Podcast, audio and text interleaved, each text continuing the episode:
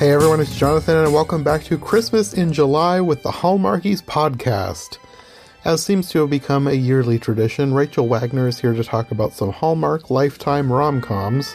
We started this tradition on my YouTube channel pre podcast days back in 2018, and it continued into when I started the iHeart podcast, and then when it became iHeart Movies, and then when I spun off Every Version Ever. And we've built up quite a big playlist on YouTube, which I'll link in the description if you'd like to check that out later. Sometimes we have Rachel and one of her many co hosts here, other times, like today, it's just the two of us, and sometimes we have random movies they picked out for us, and other times, like today, I chose them specifically for a theme, and as you may have guessed based on what we're doing this month, we're talking Nutcrackers. When I first came up with this idea, I didn't think I'd be able to find enough rom com content to do this. I knew there had been a Nutcracker themed Hallmark movie a few years ago, but we usually do at least three movies for these episodes. Would there be any more? Well, as it turns out, yes, there were. One from Hallmark and one from Lifetime, so we're doing all three today.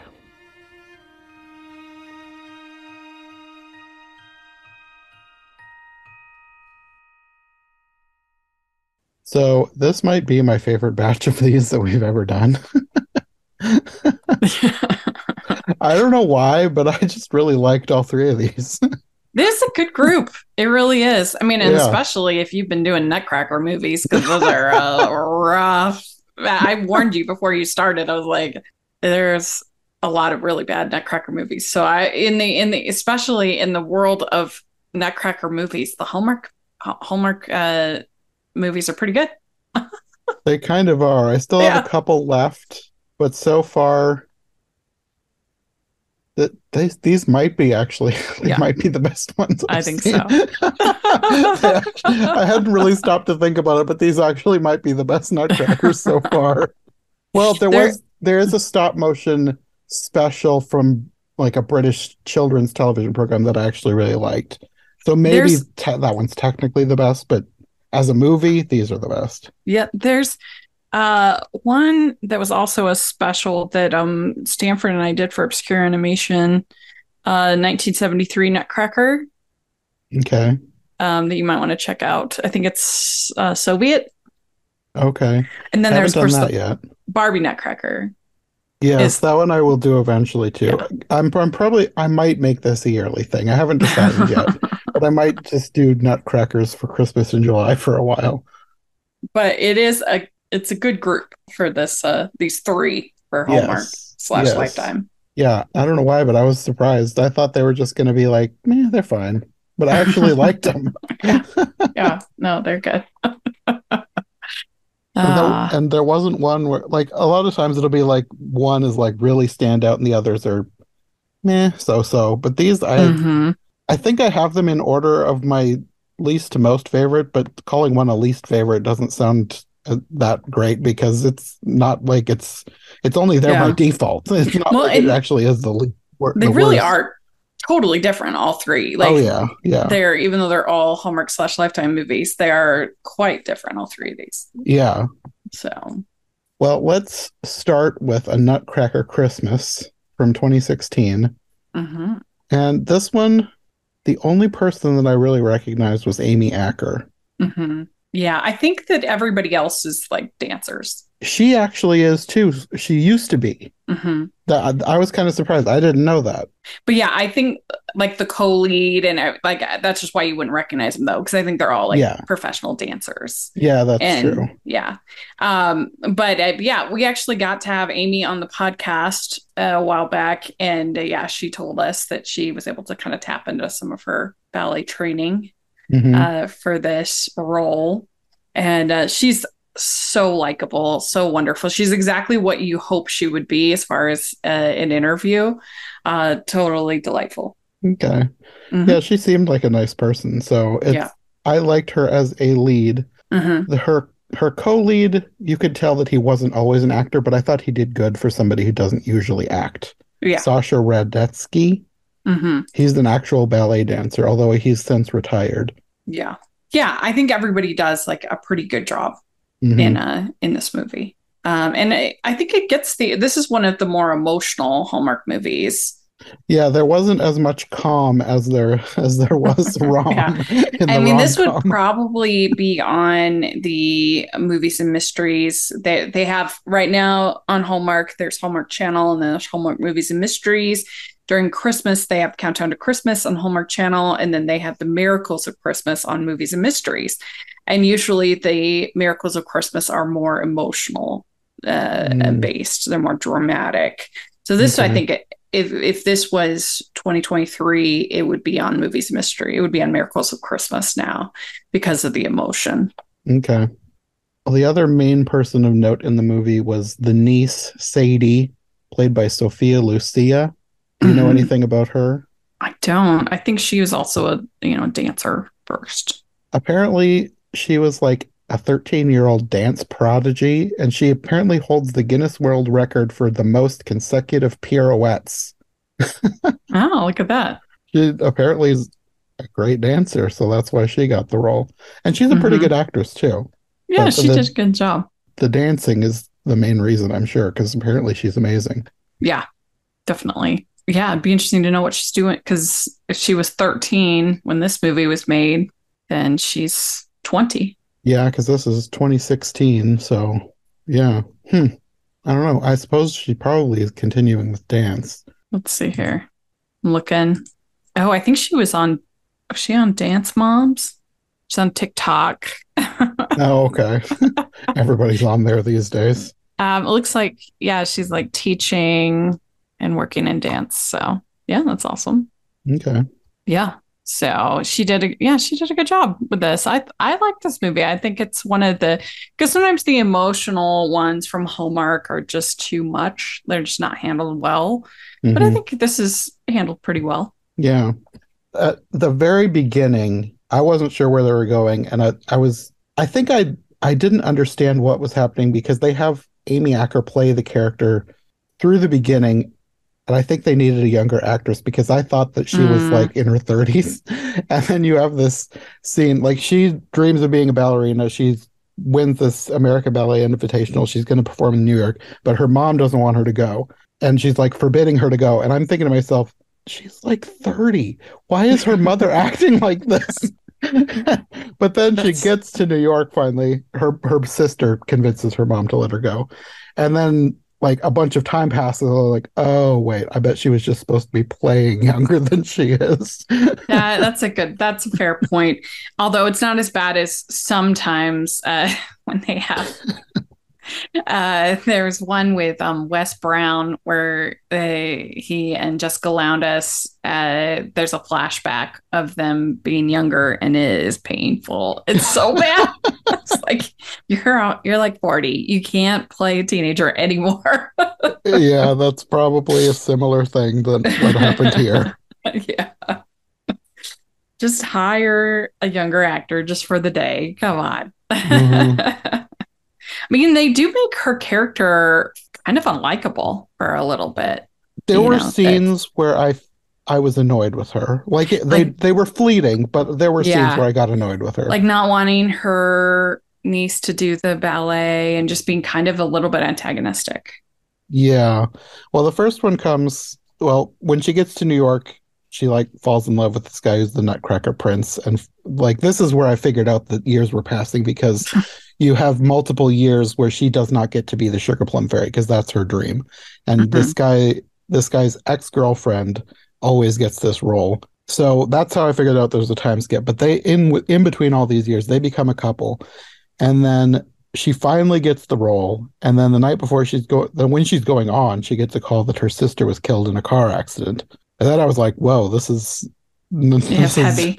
yeah because i'm like i'm expecting a rom-com so i wasn't expecting somebody to get killed in a car accident Yeah. but also i was kind of surprised at the time skips because like i'm just used to hallmark movies being where like the whole movie is the couple getting to know each other and falling in love over the course of the movie and they're like Yeah. they're a couple for years. So they were really switching things up, which I appreciated. we got some variety here. Jonathan. yeah. But yeah, this was this was the first scene like I I gave her some slack because her sister just got killed, but she's like in hysterics, which uh, understandable. But she's upset because Mark is her boyfriend, doesn't want her to go on because he's afraid she's going to get hurt. And she breaks up with him, leaves New York, moves back home. I think she adopts her niece and becomes a yoga instructor.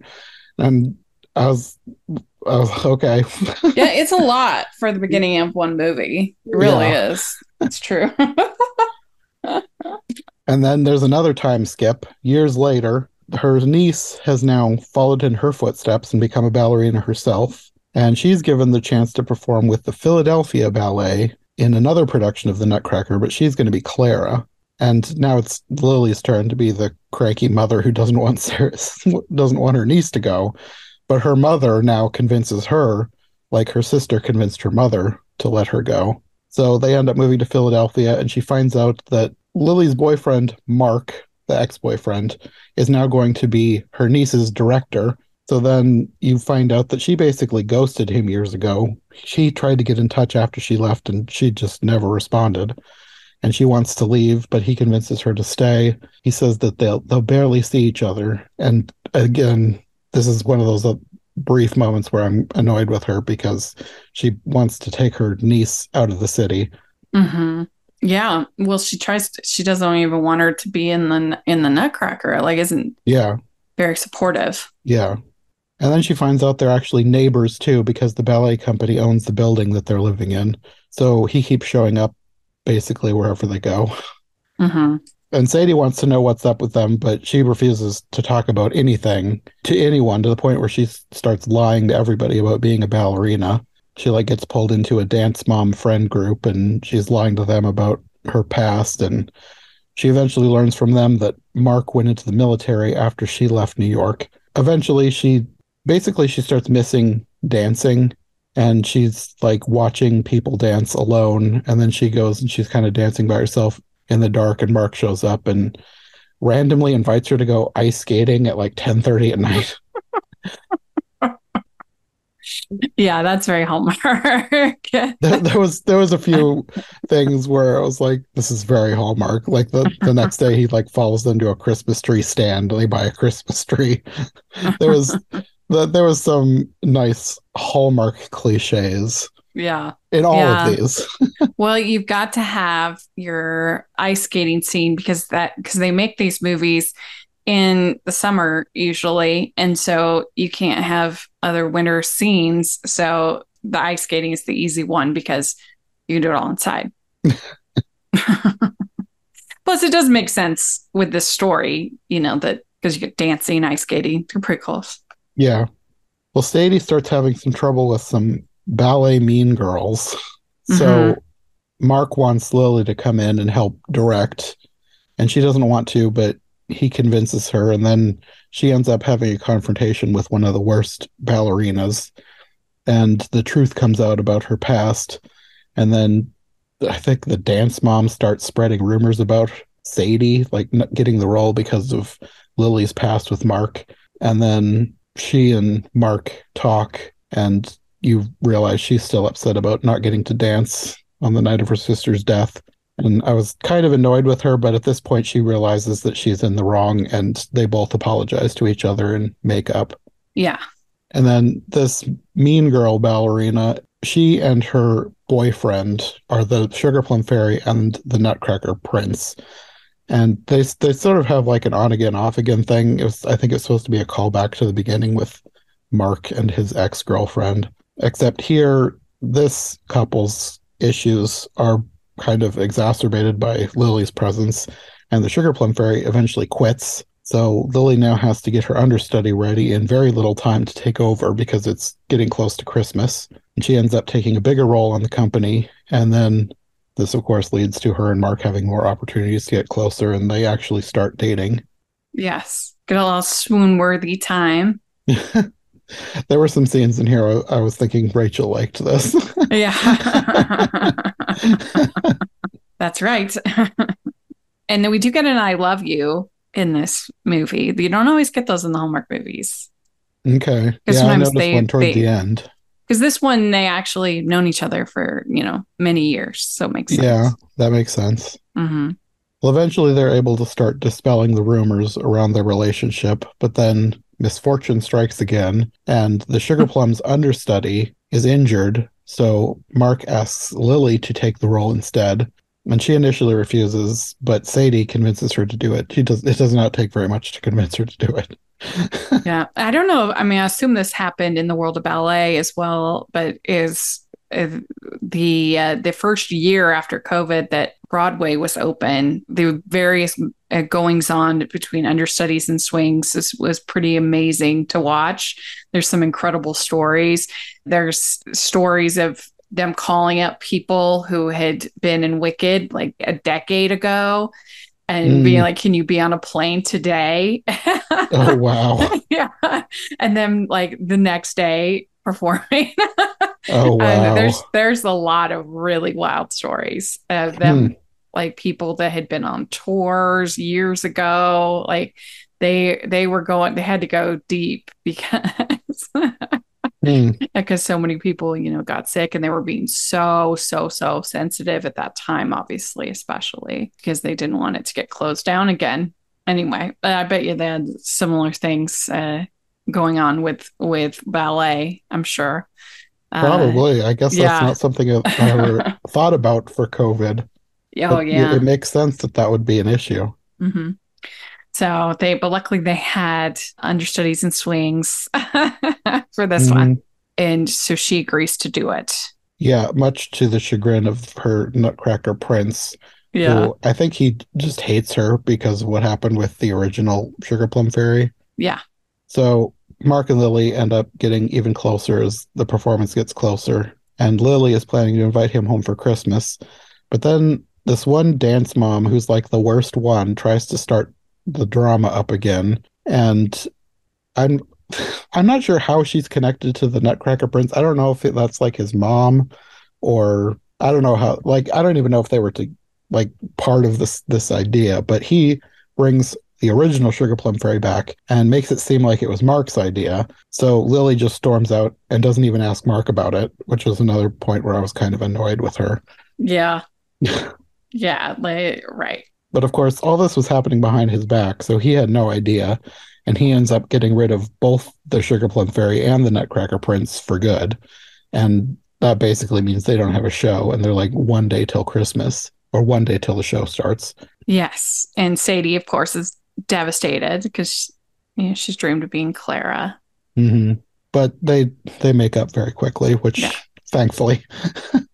So Lily ends up being the Sugar Plum Fairy. hmm And without a Nutcracker, she suggests that Mark take the role because he's so familiar with it because he did it all those years ago. And then we actually get a good chunk of the Nutcracker show. I was surprised. I don't know Mhm. why I was surprised. I just figured we'd get like a glorified clip show. Yeah, But they actually showed a good portion of the scenes. Like it's obviously very short compared to the actual ballet, but we Mhm. got we got a good chunk of the Nutcracker, and I was pleasantly surprised. it's true. Uh, We did get a yeah a good section. So during intermission after Act One, the worst dance mom, I, she must have had some kind of official role in the ballet company because she comes to say that Sadie is the best Claire they've ever had, and she's going to recommend her for a scholarship. And she's also going to request that they give Lily some kind of a permanent role because they need her there. hmm Yeah, it's because we can't have truly bad moms in Hallmark movies. That's true. Everybody who was like a villain turned out to be not that bad at the end in all these. Well, I guess sort of in the last one, but we'll get there. the the boyfriend. they come they come around. Yeah, that's true. You can have a bad man of business, but other than that, you can't have a bad mom. But then Mark wants to practice some more because he's nervous about the big lift in the show. And Sadie comes in and gives them advice so that they can move on with the show confidently. hmm And then this is where you get the I love you. And towards the end of that scene, their conversation, they also Mhm. kiss, which I was Mhm. like, Rachel loved this. more. I need more. then we get a few more ballet scenes. Like they really did a good chunk of the ballet. I was very happy with that. hmm And that leads to the three of them dancing together on stage. And then the movie ends with them getting a standing ovation, and Lily thinks that she sees her sister out in the audience watching the sister that died. So it's, I think she's just sort of like imagining it. I don't think it's actually a ghost. this isn't a fantasy. well, why not? I mean, it could be. Yeah. Hey. Uh, so I'm curious, are you a big ballet fan? Why did you pick to talk about Nutcracker? Um, I don't know. I mean, I'm not like a huge ballet fan, but I think it's a cool art form. But I like a lot of different art forms. Mhm. I'm like I'm not a huge opera fan, but I like opera well enough and I would I would watch an opera. I don't know. I just like Mhm. I like a lot of different things. And the Nutcracker is one that I've kind of thought about doing a series on for every version ever. I'd kind of put it off because like I'm doing Christmas Carol versions and I was gonna like try and do every version ever of the Christmas Carol, but there's so many. And I was like, I want to do a different Christmas story this year. Because So- I mean, Nutcracker is notoriously awful. I mean, as far as movies go, I mean, that's kind of fine with me.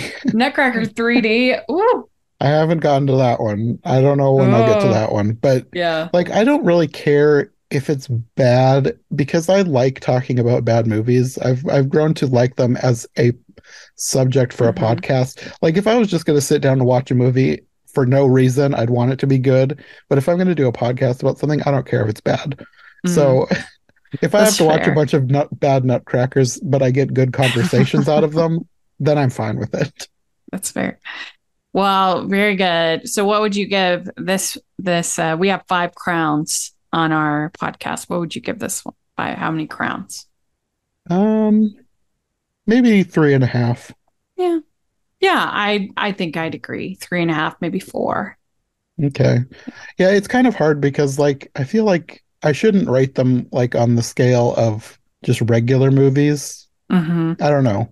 Well, I, do the feel- same thing. That's why on Letterboxd I don't give uh, stars to TV movies, uh, Mm, but I do review them because I just feel like they're they are their own thing, and you can't really compare Yeah.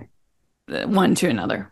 Yeah, that I know what you mean because like I don't like giving stars at all. Like I'll put them on my Letterboxd reviews, but I don't love giving things stars because sometimes it's just based on my mood. Yeah. Like like I'll watch a movie and then I'll be like five stars and then a day later it's like no, actually that's more like 3.5. I don't know what I was Well, thinking. I mean, that's why I said you knew that that Pinocchio movie was atrocious. If it if it if it broke down the nicest guy on the internet, you know it was bad. Uh, yeah. I, I haven't put out my full animation ranking yet, but it, it is now at the bottom. But I was going to have it up slightly higher than the other bad Pinocchio, but I decided it deserved to be at the bottom. yeah. Well, especially with all of the talent and everything that they had, it was absolutely. I think Yeah. it. It really might be the worst movie that Disney's ever made. It's right up there with Mars Needs Moms. I need to watch that again. I so watched it once and I forgot everything about it. Like, who on earth makes a movie for little kids about moms getting taken? Like, that is just so. yeah, I don't think I ever thought about it in that context, but that's true. That seems like Yeah. a really bad idea. Gather round, kids. Sorry. Anyway. All right, let's go to the next one. The next one is Sugar Plum Twist. This one's from 2021. Did you recognize any of the actors in this? Because I didn't. None of them. I don't think I've ever seen anyone before. Not before I saw the movie, but I've since interviewed Hector uh, Rivera, and uh, and so I um I know him now. Okay. the love interest. Um, yeah, so you know, it was new. It was a new cast. It was interesting because they released this movie at first to Hallmark Movies Now, uh, and then at the end of the season, it got a regular Hallmark Channel release. Uh, and so some people were like, "Oh, it's because it's not very good that they gave it the Hallmark Movies Now release," and then other people thought, "Oh, it's because it is good." that they wanted to feature it. But I enjoyed it. I thought it the idea of taking a new fresh look at the nutcracker with a you know mm-hmm. a different culture i thought was kind of interesting and creative. And uh, for our recap that we did with it we had lila fitzgerald who uh, is uh, she's not currently working as a ball, uh, ballet dancer uh, in vancouver but she has. She's trained. Um, she is also a trained actress and now she's written a book. She's unbelievable, incredible young lady. Uh, but it was, I thought it was a very, very good discussion that we had with her, uh, uh, not only about the movie, and she, you know, we all enjoyed the movie, but we talked a, a little bit about ballet as an art form and some of the, um, she felt like negative implications of uh, of the Nutcracker being, you know, so iconic and such a part of so many companies with some of the cultural stereotypes you know, the, the different parts of the ballet have, which I never really thought about before. And I thought it was mm-hmm. a, a, a really good discussion. So I I I kind of feel sort of uh, a warmness for this movie, almost more for the podcast that I had around it than the um, movie itself. I mean, it's fine. I enjoy it, but but that was a really good episode of the podcast. I thought. Yeah, I I actually really liked this one, probably because of the mixing music styles. Yeah, like I I like when people mix different music styles. I think it's yeah. really cool to do twists on different things. It was a creative idea. Yeah, and I don't think I'd ever heard like a Latin flared ba- yeah. ballet Nutcracker before, and I really yeah. liked that about this. Yeah, it makes you think like that would be sort of a fun thing for a company to do. Yeah, if they were willing to take like a little bit of risk would be kind of fun. I think there are some like smaller productions of different not this specifically, but like there's the hip hop nutcracker. Oh like yeah. that that move that special on Disney Plus was actually a stage show. Like it's it, apparently it's been running 10 years and I'd never heard about it. Oh really? Yeah, they do some smaller things like that, but it never gets as wide as like the actual nutcracker like Miss Cat like that's the, like that that attitude that she has about I don't know the purity of the ballet or whatever. Mm-hmm. That that seems to be like a prevailing thing. So that's why the main the regular normal ballet is like the gold standard. I guess I don't know. Yeah, um, the director of this is kind of interesting because he is the Eric Close has done a bunch of directing, but then also acting uh, in uh, Hallmark uh, Hallmark movies, and also, mm. uh, like I said, and also directing. So that's kind of always interesting when you get that crossover. Yeah. Well, this movie is about Natalia, who is a ballerina who is moving back home to be with her family. I think she like got injured or something. Mm-hmm. I can't remember exactly what happened, but she's now going to be the assistant choreography for a local production of the Nutcracker and her boss is this Miss Cat who is like kind of stuck up. She's stuck in her ways. Yeah. She she wants the ballet to be pure or whatever. Old school. Yes. And they need a new sugar plum fairy, and Natalia suggests they try to cast local, which she kind of balks at that idea at first, but she says she's too busy, so she'll leave it up to Natalia. And then you meet Viviana, who is another dancer in town. She auditions to be the Sugar Plum Fairy. She's a salsa dancer and she teaches at her family's dance studio. And then there's another ballerina that you meet named Meredith. She's kind of another mean girl ballerina, but she's not as bad as the one in the previous movie. and you also meet Mateo, who is a lighting guy, and he's Natalia's love interest here. Yeah, I like Hector a lot. He's not given as much to do. This movie isn't that much of a romance, which is kind of nice. He's given a lot more to do in uh, he was in a movie with Lacey Chabert called Groundswell and he plays a surf instructor. He's very hunky and uh, and uh, given a pretty good little dramatic arc in that movie. I enjoyed it. Uh, it's mm. it's a good one. So okay. you want to see more of him but he's very handsome, I think. So the local auditions happen, and the mean girl Meredith gets the part. Uh, Miss Cat thinks that Vivian doesn't have good enough form, and she's making. I think she's like dissing the salsa dancing because she talks about the other dancing in her background being evident through her form, mm. something like that. Well, I mean, it makes sense because ballet is like totally different than yeah than ballroom dancing. They very different. Miss Cat ends up shutting down any other ideas from Natalia, despite the fact that she liked her cast locally idea. She doesn't want any more ideas. That she, I think Natalia is like aiming to be like the lead choreographer, but she doesn't want her to be that. She thinks she's too inexperienced. Mm-hmm. So Viviana, even though she didn't get the part, she stuck around because she wanted to talk to Natalia after the auditions because she was like her dance idol as a kid. And Natalia encourages her to keep going and offers advice if she needs it in the future. Yeah. Later on, there's this tree lighting ceremony, and everybody goes to that. Vivian is there with her family. The mean girl is even there. And Natalia runs into Mateo and learns about his backstory. He has a ton of things that he does in addition to lighting. He teaches English literature, runs the drama club, and he's developing a new citywide theater program for the school system. And then her family is all looking at each other like they know something's up with them. yeah, there's a lot of teasing. and Viviana is later getting ready for a party with her family, and she's introduced to Justin, who is a music producer, and her family basically forces him to go to a store to get ugly Christmas sweaters for the party. And he lets her listen to some stuff that he's working on, but she wants him to be doing Christmas music. Mm-hmm. And then while they're out, Natalia calls her and wants to get together. She can't stop thinking about her dancing. She says that she's inspired by her and they're they're inspired by each other, basically. And Viviana really wants to be a professional ballet dancer, so they're gonna keep working together and like help her come up with like a reel that she can send around to try and get a job. And Mateo ends up actually taking Natalia out on a date. They talk about their lives, their jobs. He used to act and he talks about his new theater program. She talks about her issues with Miss Cat, and he suggests doing an alternate version of the Nutcracker, which she thinks Miss Cat would just find horrible, sacrilegious. And he encourages her to talk to her again. But then when she goes back, she finds that she's hired a new choreographer, somebody that she knows. So it's not like a huge deal, but she's still disappointed that she didn't get the job.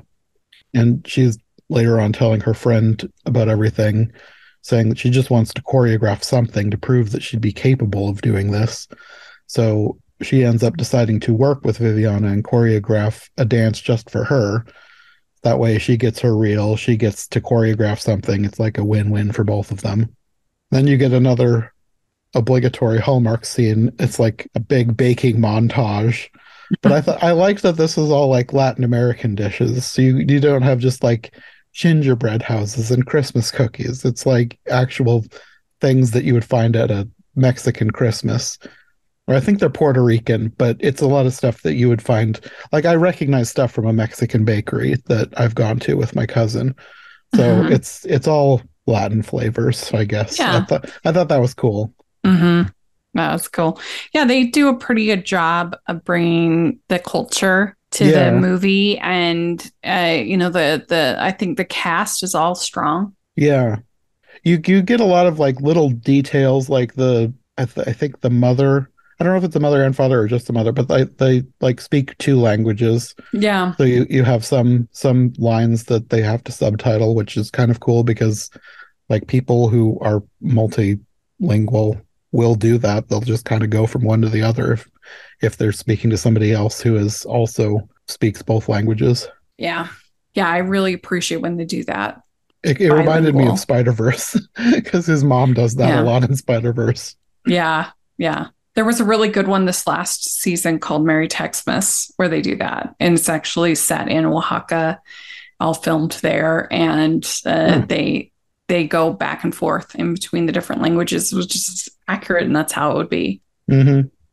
So they have a big Christmas party. And when Justin arrives, he has Christmas music like Viviana had requested. And he offers this towards the ballet reel that they're working on. Then the next yeah. day, Natalia has to take over for the choreographer for a while, and Mateo tells her that he saw Miss Cat watching her, and she looked very impressed by how well she was doing directing the dancers. And Natalia and Viviana keep working on their choreography together. They use one of Justin's tracks, and Natalia basically just tells Viviana to just go with the music. Don't think about like what she has to do. Just dance how she feels. And they end up incorporating both salsa and ballet techniques into her performance. They decide to do like a fusion dance of Latin music and ballet for a Nutcracker piece.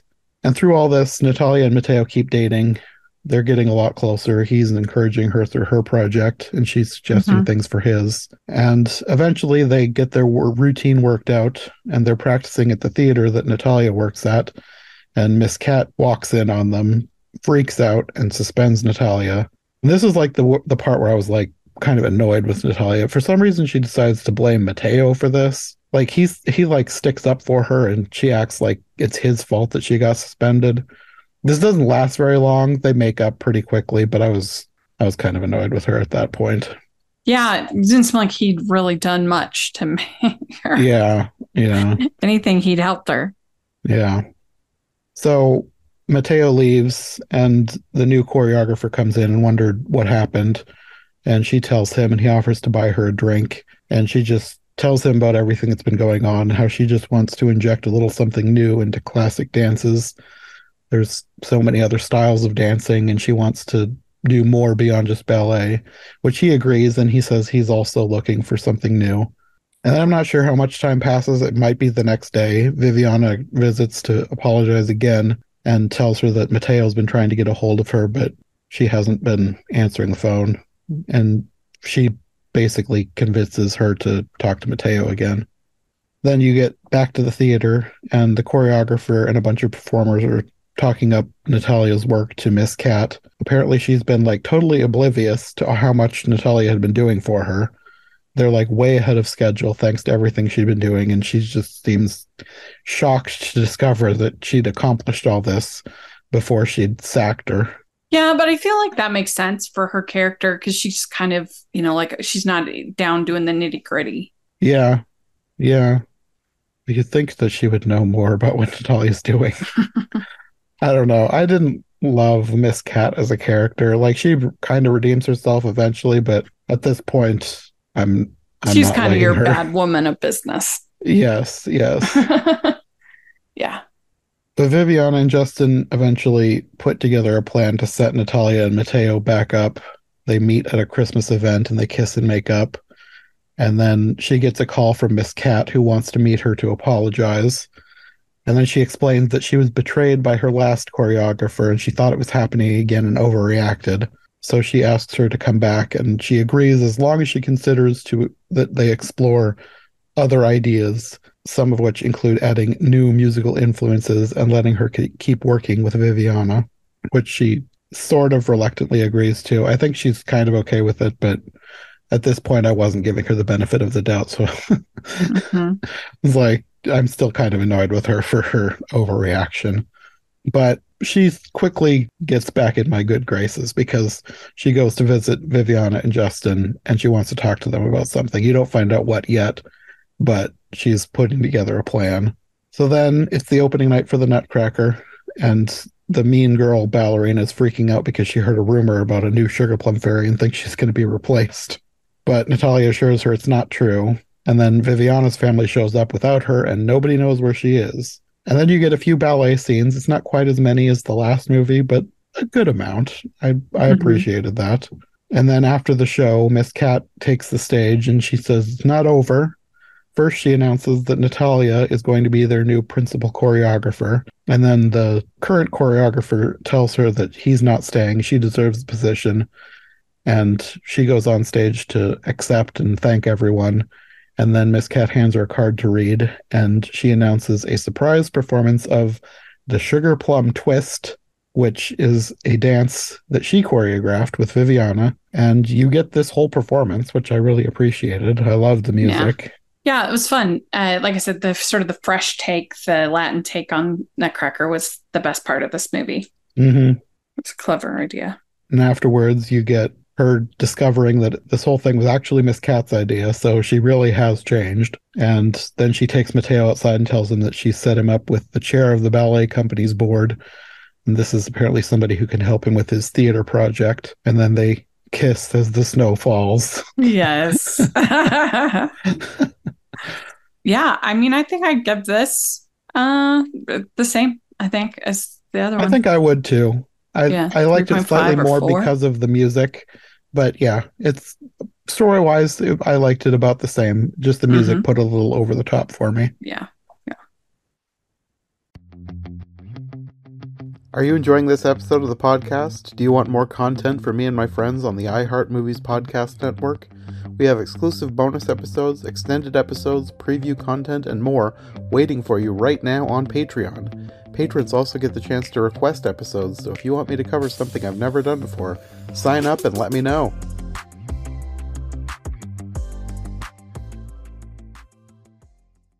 And now we're we're talking about the craziest one of all. Th- this one actually ended up being my favorite. that doesn't surprise me. like it was it was like cheesy but in the best way possible. Yeah, so funny, hilarious. yeah, and the others the previous two were sort of just like nutcracker themed. This one actually incorporated like a tiny bit more of the story like into the backstory of the nutcracker. And I I I don't know how much of that I was expecting. Like I wasn't really expecting like this is obviously not the the ballet or the book, but they take like little elements here and there and sprinkle it throughout the story.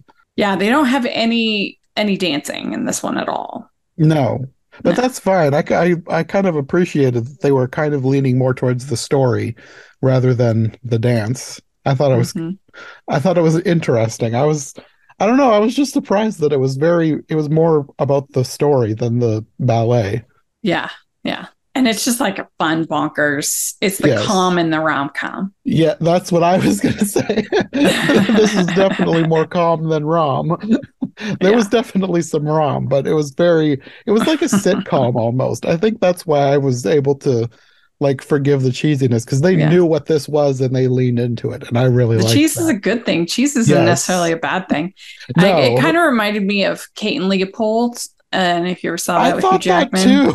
yeah. I haven't seen that in years, and I haven't like I've forgotten most of it. But for that was one of the things I was thinking of. It kind of reminded me of that. I love that movie, and I love uh, when he makes her. It's like a little piece of toast with like cream cheese and uh, and strawberries, and she's like, she like gets emotional. She's like, "You made this for me," because uh, that that I mean that's the whole point of that movie is like what a modern overworked woman thinks of a man who's so kind of respectful and Mhm. treats her like a, a princess, basically a lady. So, but yeah, it's kind of similar to there to here. His doting nature on her is really funny, Yeah. and and I I just appreciate that Barry Watson like just plays it straight. He's just Yes. yeah, it's really funny. Yeah, I think this one had more people in it that I recognized, even though I was I couldn't remember where I recognized everyone from. Well, obviously Melissa Joan Hart, Sabrina the Teenage Witch. She's like the most obvious. But Barry Watson was Matt on Seventh Heaven, which I Yep. watched a lot when I was a teenager. Mm-hmm. And then all the other bit part people I recognized too. I didn't know where I'd recognize them from. Yeah, I wrote their names down too. Marissa Winokur as Rosa. Yeah. So she was the original Tracy Turnblad on Broadway on Hairspray. Um, and so that's Oh, where I know her most of all. She won a Tony for that. Uh, but she's also done some other stuff. She was one of Drew Barrymore's friend in Fever Pitch. She's done a few other. She won for Celebrity Big Brother. Hmm. You watched Big Okay, I, no, I haven't watched that. Uh, so she won that. Um, some other stuff. then you also have, I'm not sure how to pronounce this, Rizwan Manji as Justin. And I Mhm. recognized his face because he's been in a lot of things that I'd seen, but only in like like one or two episodes of like a Disney Channel show. So he he's somebody whose face is very familiar. He just hadn't been like the main role in something. So Uh-huh. there wasn't like one thing that I could point to and like that's where I know him from. But he was just Mm. one of those faces where he's like in the background of lots of things that I've seen. Mm, yeah. And I think that was the same with the person who played Clara, Conchata Farrell. She's just somebody who's just been in a lot of like sitcoms and things. Yeah. It's a fun cast.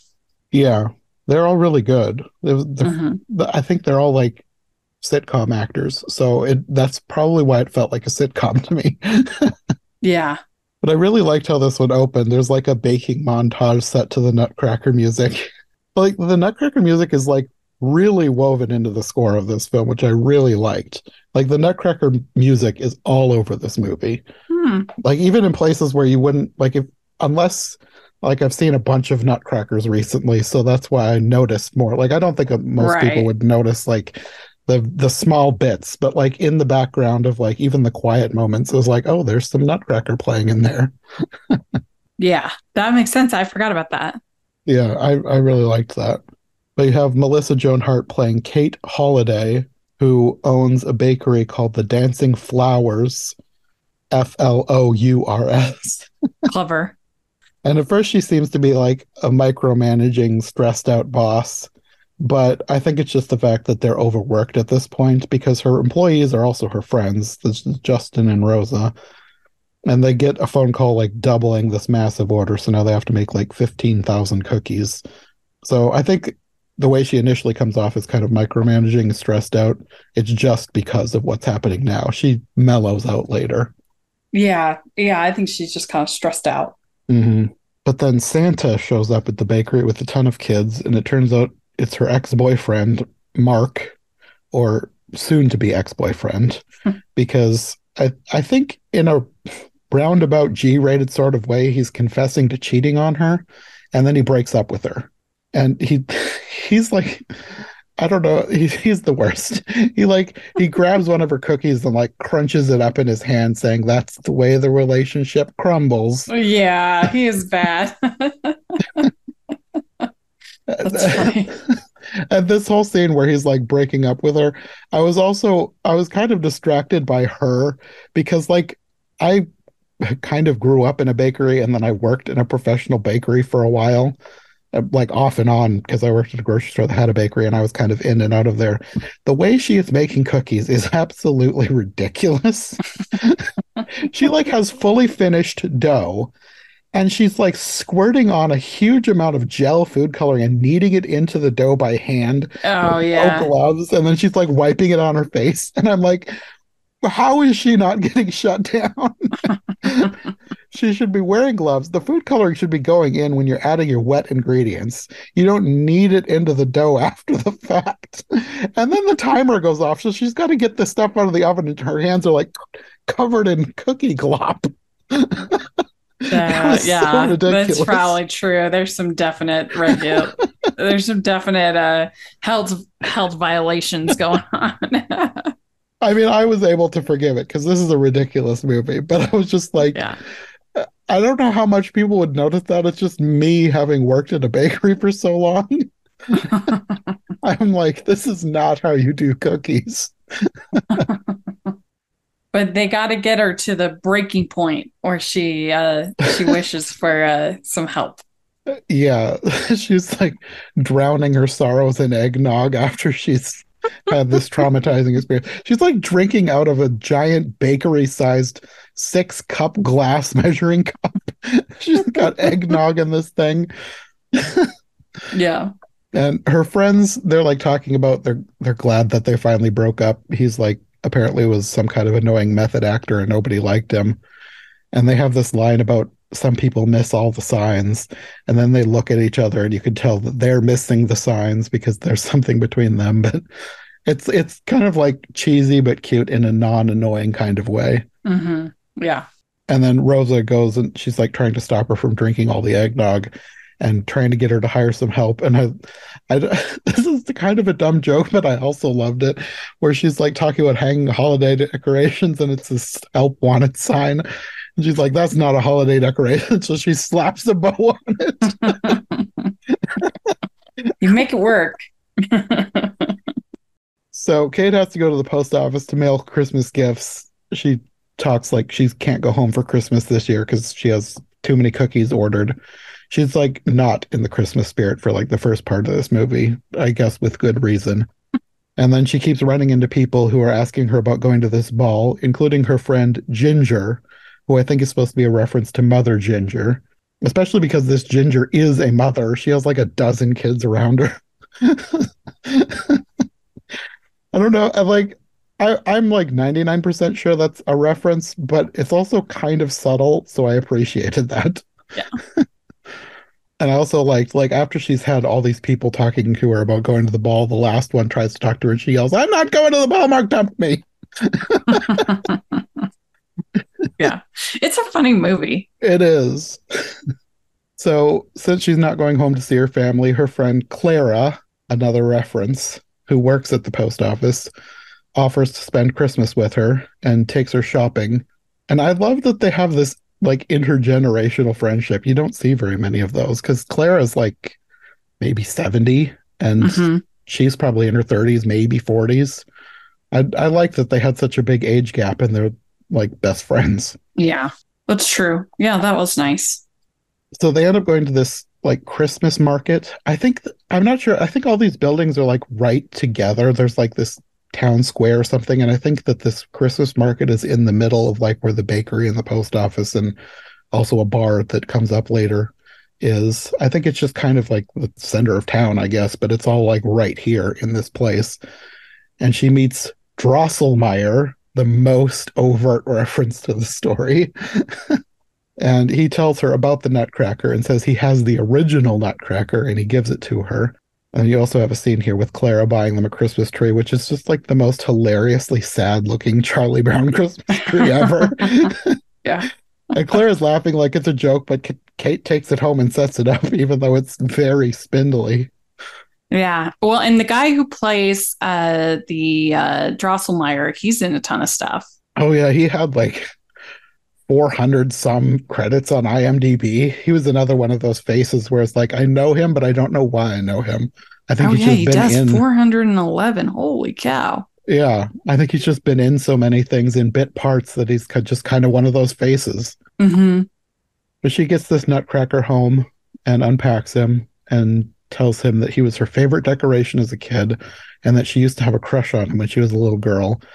And then he accidentally gets broken, just like in the story. And she fixes him and then goes to bed. But when she wakes up, he has come to life. And she thinks that it's a guy who booked her spare room on whatever the lifetime version of Airbnb is. I don't think they ever gave the app a name, but it's like a house sharing app. Yeah. Apparently, the guy who had originally booked the room was going, he was like going to be an actor in the town's production of the Nutcracker. So when this guy starts talking weird and acting like he's actually the Nutcracker, she thinks he's like her crazy ex, who is also a method actor. So she doesn't really question any of this. Even he doesn't even have luggage, and she just assumes that the airline lost it. So she goes to work, and he follows her there. He's like standing in the middle of traffic and acting like Buddy the Elf. He's just going around all the shops and the Christmas park acting crazy and she's following him for some reason trying to get him to go back home. And it's like i know he's like a guest in her home but he's just somebody who's renting a room. She doesn't need to feel obligated to care for him. Yeah. But this all leads up to a confrontation with her ex who like we said earlier is playing santa. So she takes him over to his little gazebo thing and pretends that he's her new boyfriend to make him jealous. And then they go back to the bakery and he volunteers to help and he ends up being like extremely strong, strong enough to crack nuts in his bare hands, which apparently is perfect because their nut cracking machine just broke. which is ridiculous.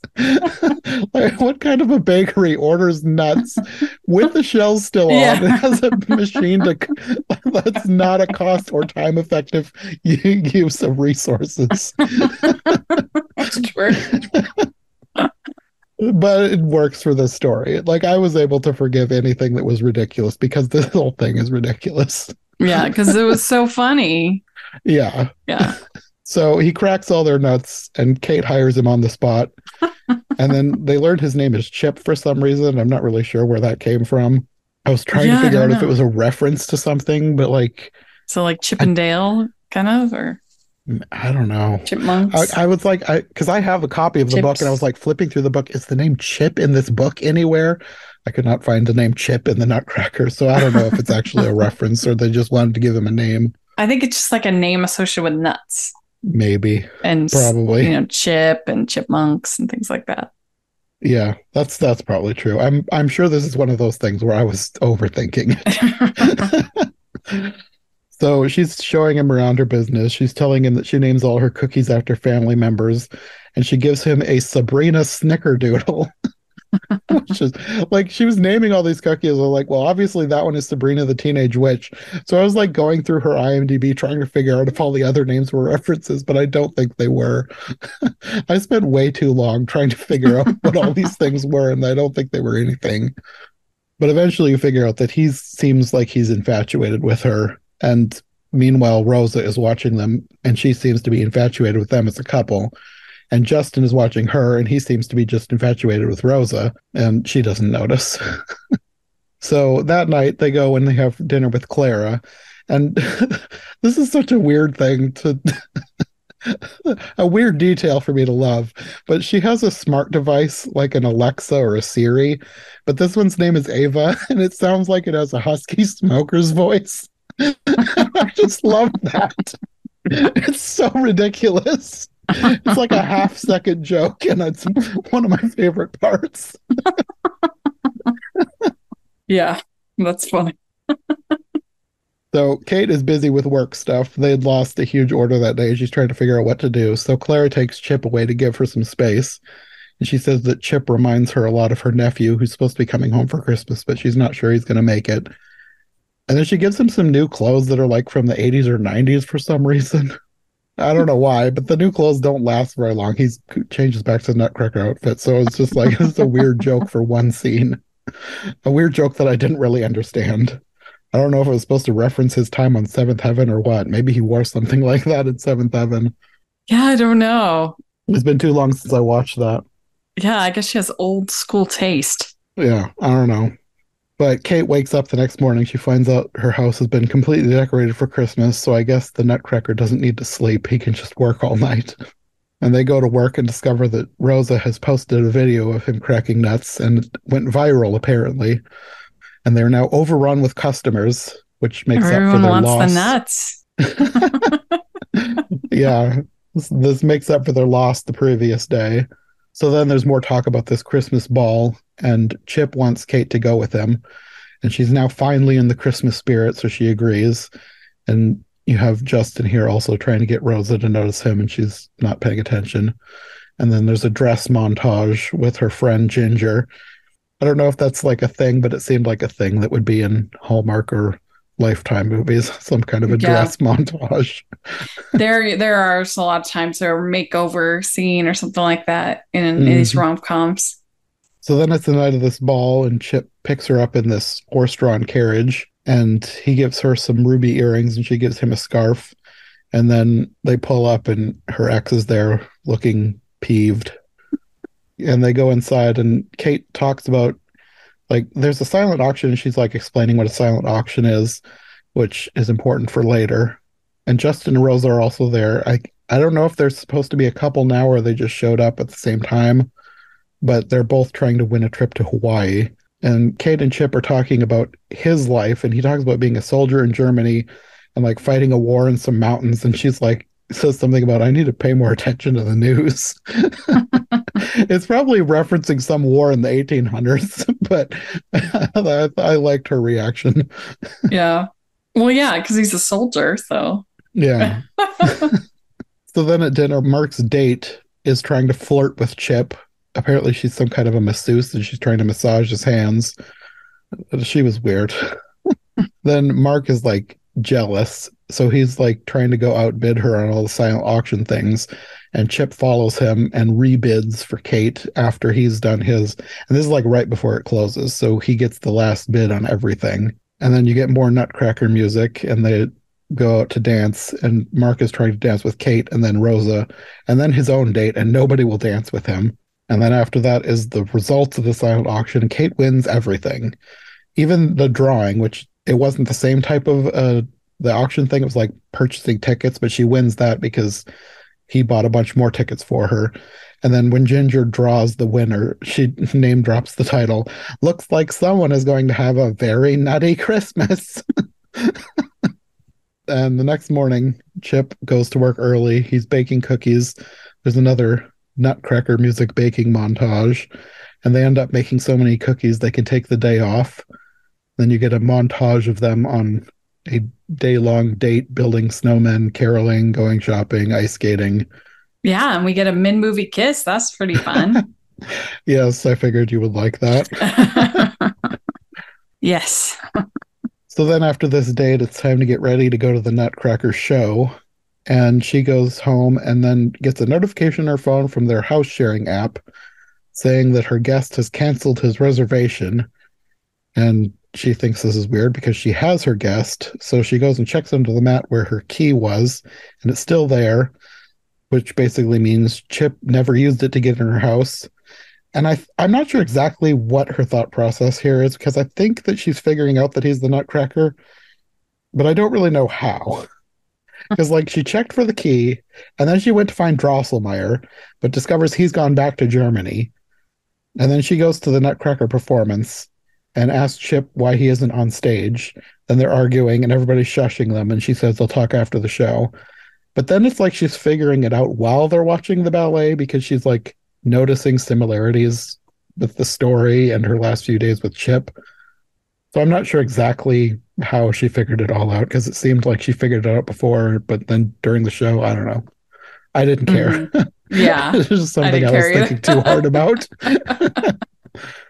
So after the show, she's asking if he was ever going to tell her it wasn't real, and he says it's the most real he's ever been, and he walks her home. And then the next day, it's Christmas Eve, and she erases the sign that says one day till Christmas and puts zero. And I was like, I hate it when people do that because there's still one day till Christmas. if it's Christmas Eve, you say there's one day till Christmas. well, a lot of those advent calendars end on Christmas Eve, though. Maybe, but I don't like that. I think that's a me issue, but I, there's a lot of people who say if there's one day till something, they'll say there's no days till something. And I think they should still say there's one day till something. it's funny. so Chip shows up to work the last day because he's he he has made it clear that he's going to be gone on Christmas and she just basically tells him he has to leave, but he won't leave. He stands outside the bakery and he says he's waiting for the Mouse King. And Justin goes out to talk to him and he insists to Justin that the Mouse King is coming. He has to protect Kate. And Justin says the Mouse King is not coming. He needs to give Kate some time. And Rosa talks to Kate, and Kate tells her that the Nutcracker isn't real. But Rosa does not seem phased by this. Like, if she was talking like this to me, I would think she was going a bit crazy, but Rosa doesn't care. You need to have hmm. one person who really believes in the magic. So she convinces her to give him another chance. And then Chip leaves at this point. He goes to the bar and gets this cherry float drink thing. Mark shows up as Santa still and finds out they broke up. So he tells the bartender to distract Chip and he's going to go try and win Kate back. During all this, Kate is trying to find Chip and she runs into Mark and asks if he's seen Chip, but he lies and said he hasn't. And he's trying to weirdly flirt with her. He's telling her he broke up with his girlfriend, but she's ignoring him. And then she has to leave because a delivery truck is there to pick up the shipment of cookies that they've been working on. Except I'm not sure what is up with this shipping company. It's like they're the mob or something. I'm not sure what they are. They're like trying to extort her for thousands of dollars, or they won't deliver her stuff. But the this company is the Mousel and Sons Trucking. But you see, Chip is at the bar, and like outside the bar, there's this light pole that's like blocking the middle of the logo. So he sees Mouse King, and he races off to save her. she tells him that this isn't his mouse king, but this one is just as evil. and then she tells the trucking guys that if they don't deliver her cookies, she'll let this nutcracker take care of them. so I, that's pretty clever. I feel like. Uh, yeah, in a in a sitcom cheesy sort of way. Yes, I liked that. so then Mark shows up, and again he is dressed as Santa, and he there's like a bunch of kids around him, and Chip mentions seeing him at the bar, and that this they basically reveal that he's a liar, and then all the kids start booing him and chase him away. you could like if you looked at the kids' faces, you could tell they really liked doing this. they were like really happy to be booing and chasing yeah, this man. That was fun. So now they don't have a Santa, so Chip takes his place at the Christmas party, like reading the kids a story and just replaces Santa in the story with the Nutcracker. And then after the party, they go home and get eggnog, but the power goes out, and then they end up sitting in the dark and falling asleep on the couch. And when she wakes up, he's back to being a toy, and she finds a note that says, See you next Christmas. And then the lights come back on. And Kate goes out to deliver her gifts. All the things that she's won at the silent auction have now become the gift she's giving to all her friends. And she tells Clara when to be at her house for Christmas dinner. And then she's going to go invite all her other friends and discovers that Justin and Rosa have now officially become a couple. So she gives them her Hawaiian vacation that she won, as well as a week off paid vacation. And then everybody's arriving for her Christmas party, and there's somebody at the door in a soldier uniform, which she mistakes for Chip. And it actually is Clara's nephew, who she said Chip reminded her so much of. And he's he was actually in Germany, and he he's like acts like he's Chip, like it's like the reincarnation of the Nutcracker, because he's like breaking nuts with his hands and act, like he's treating her the way that Chip treated her. It's like he's basically the Nutcracker, just a different actor playing him and he brings her a gift to thank her for being such a good friend to his aunt, which it's an authentic German nutcracker, with a note to her from the guy that sold it to him, which turned out to be Drosselmeyer. So he apparently moved fast to getting from their little town in a, the U.S. to Germany and then back to work. He where he moved real fast. well, and when you have Santa powers, you uh, can do anything. Probably yes. This was definitely a fantasy, so maybe he did have powers. Yeah. Yeah, that's the end of that one. Yeah, I'd probably give this one like a 4.25. It's really funny, and that's the most important thing. If comedy yeah. if comedy makes you laugh, that's what it's gotta do. Yeah, I was thinking I'd probably do like four and a half stars. This one is my favorite. Mm-hmm. Yeah. I really didn't funny. I didn't really know what to what I was gonna think going in, but the more stuff kept happening, I was like, this is pretty great. mm-hmm. Yeah, it's really, and everybody just plays it straight, which makes it funny. Yeah. Yeah. No, I really liked that. Mm-hmm. I like, I like Melissa Joan Hart. She's great. And mm-hmm. everybody was great in this. I think it worked perfectly that they got so many sitcom actors because they're kind of yeah. good at doing ridiculous things, but acting like it's normal. right. Yeah. I can see that. yeah. This one was my favorite. Yeah. It was fun. Like we said, good set yeah, this one was it was very very Nutcracker. Like the others were like Nutcracker themed and themed around putting on the ballet, but I liked that this one was actually it was like not that this is an adaptation of the story of the Nutcracker, but it was like it had a lot of nods and references, which I really liked and wasn't really expecting. Yeah. No, it's true. I, I I'd even forgotten, like you were saying about the music and some other things like that. Mm-hmm. Yeah, they did a good job with it. I mm-hmm. really liked it. yeah. Yeah, that's the nice thing about Lifetime is they tend to lean a little bit more into the comedy than okay. Hallmark does. I, I wondered about that. I wasn't sure how how it was going to be different because I know Lifetime is not the same as Hallmark, even though they sort of have a similar audience. Yeah. But I I liked that they were more comedic than the Hallmark ones. Yeah. Well, I mean, when we're talking about the Christmas, because of course during the rest of the year they do the thrillers, but for the Christmas that's, that's time, true. I've heard of that. like the true crime drama stuff. Yeah, yeah. Uh, but uh, you know, they're owned. Lifetime is owned by Disney, so I think you can oh. see that influence. Okay, I didn't know that, but I guess that makes sense. Disney owns half of everything. yeah. well, very good. Oh, I'll be curious to see what other versions you do. I have a bunch. I, yeah. I've, I think I'm doing too many. Well, thanks for having me on. Yeah, thanks for joining me. This was a lot of fun. I'm glad we got to do something a little bit different this time. Mm-hmm. We've done a yeah. lot of Christmas Carol versions. I wasn't sure if there was going to be enough Nutcracker content, but I was happy with what I found. So, yeah, sounds like even there's more to even do later on. Yeah, I'm surprised at how many other Nutcrackers there are. I didn't think there was going to be that many, but I keep finding more. Yeah, so I've, I've got I probably could do a Nutcracker series for a couple more years if I wanted to, maybe even longer. well, anyways, thanks for joining me. Do you want to let people know where they can find you if they want more from you? yeah, it was really, really fun. Uh, you can find me at Rachel's Reviews, all over social media, iTunes, YouTube, and on Rotten Tomatoes. Check that out. Got a lot of Christmas content uh, on my uh, content there, but then also, of course, at Hallmarkies podcast. Uh, we cover all things Christmas, and there are three Christmas in July movies this year for Hallmark. So we're going to be busy, busy, busy this season. okay. Well, if you like Hallmark movies, definitely check out her podcast because she's like the queen of Hallmark. Thank you. There's uh, Lacey Chabert and then me. okay. Well, until next time.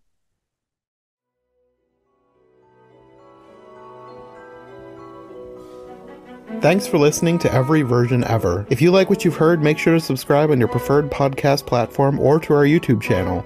Make sure to follow my co hosts as well, and if you want more content from us, check out one of the other podcasts in the iHeart Movies Podcast Network or check out my brand new Patreon. My link tree, as well as any other relevant links, will be in the description. We'll be back soon with another brand new episode, so thanks for listening, and we'll see you next time.